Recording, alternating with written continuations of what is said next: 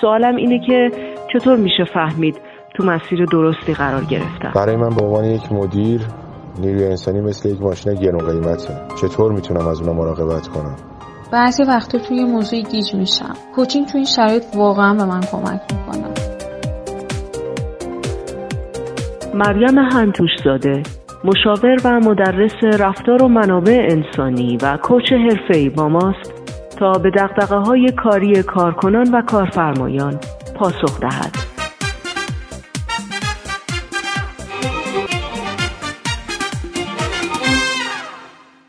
سلام. یکی از مواردی که در حقیقت من به عنوان مشاور منابع انسانی توی خیلی از سازمان‌ها باهاش روبرو هستم اینه که خیلی از سازمان‌ها یا مدیر منابع انسانی و واحد منابع انسانی ندارن یا مدیر منابع انسانی اونها سازمان رو به اهدافی که مد نظرش هست نمیرسونه و سازمان احساس میکنه که انتظاراتش از این شغل و از این دپارتمان برآورده نشده.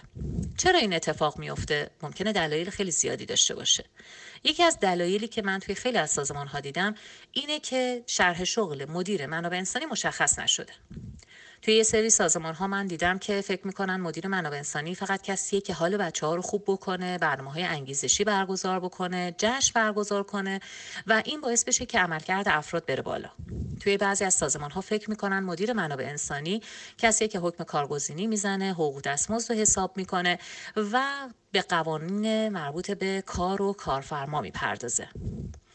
بعضی هم ممکنه مدیر منابع انسانی رو شخصی بدونن که به معضلات و چالش‌های کارکنان رسیدگی میکنه و سعی میکنه تعارض بین کارکنان و کارفرما رو برطرف بکنه.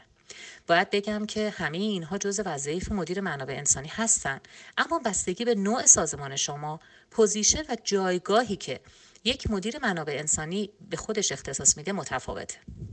برای مثال اگر سازمان شما یک استارتاپ هست، با توجه به اینکه نیروهای استارتاپی معمولا نیروهای جوان و دهه 70 هستند و به عبارتی نسل Z محسوب میشن، نیاز به مدیر منابع انسانی هست که علاوه بر رسیدگی به امور اداری و امور کارگزینی به روحیه و در حقیقت چالش‌های تیمی بیشتر رسیدگی بکنه. اون باید بتونه افرادی رو استخدام بکنه که همراستای استراتژی سازمان باشن و پیش بینی بکنه که این استارتاپ در مسیر رشدش احتمالاً با چه چالش‌هایی در حوزه نیروی انسانی روبروه و چه نیروهایی میتونن با این چالش‌ها روبرو بشن. برای مثال استارتاپ‌ها ممکنه تغییرات خیلی زیادی داشته باشن و افرادی که اونجا کار میکنن باید بتونن توی چند تا حوزه کاری مشغول بشن. پس یک مدیر منابع انسانی باید بتونه تشخیص بده که این کسب و کار به چه نوع مدل نیروی انسانی نیاز داره و از لحاظ تیپ شخصیتی افرادی رو جذب کنه که با این سازمان همسو هستن.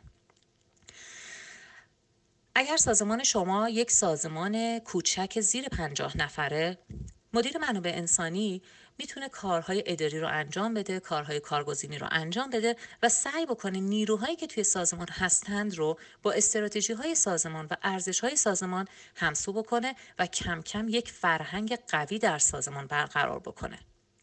فرهنگ قوی یعنی اینکه این سازمان در مسیر رشدش ارزش‌هاش کاملا مشخص باشن که وقتی یک نفر به تیم اضافه شد، به سازمان اضافه شد، بتونه تحت تأثیر اون فرهنگ قرار بگیره، نه اینکه روی فرهنگ سازمان تأثیر بذاره.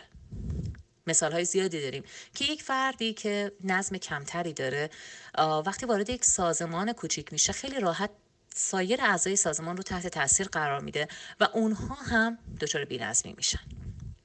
اگر سازمان شما یک سازمان خیلی بزرگ هست و تا حالا مدیر منابع انسانی نداشتین، احتمالاً باید حوزه‌های مختلف مدیریت منابع انسانی رو جدا بکنین. برای مثال یک نفر صرفاً به امور اداری بپردازه، مثل کارهای اداری، کارگزینی، قانون کار، یک نفر به آموزش و توسعه کارکنان بپردازه و یک نفر هم به بحث مدیریت تعارض و یا اموری که مربوط به انگیزش و توانمندسازی کارکنان هست. شما باید بدونید که یک نیروی مدیریت منابع انسانی رو که استخدام می‌کنید چه انتظاراتی ازش دارید. بر اساس اون انتظارات، دانش، مهارت و تجربه اون رو بسنجین و بعد بر اساس اون فرد رو استخدام کنید و ارزیابی کنید. دوره‌های عملکردی براش تعریف بکنید و ببینید چطور در حقیقت این مدیریت منابع انسانی تونسته نیروها رو با استراتژی‌ها همسو بکنه و در نهایت اهداف سازمان رو محقق کرده باشه. امیدوارم که بتونید یک نیروی مناسب برای مدیریت منابع انسانی خودتون انتخاب کنید تا بهترین بهره‌وری رو داشته باشید. سوالم اینه که چطور میشه فهمید تو مسیر درستی قرار گرفتم؟ برای من به عنوان یک مدیر، نیروی انسانی مثل یک ماشین گرون قیمته. چطور میتونم از اون مراقبت کنم؟ بعضی وقتا توی موضوعی گیج میشم. کوچینگ توی این شرایط واقعا به من کمک میکنه. ماریانا هانتوش زاده، مشاور و مدرس رفتار و منابع انسانی و کوچ حرفه‌ای با ماست تا به دغدغه‌های کاری کارکنان و کارفرمایان پاسخ دهد.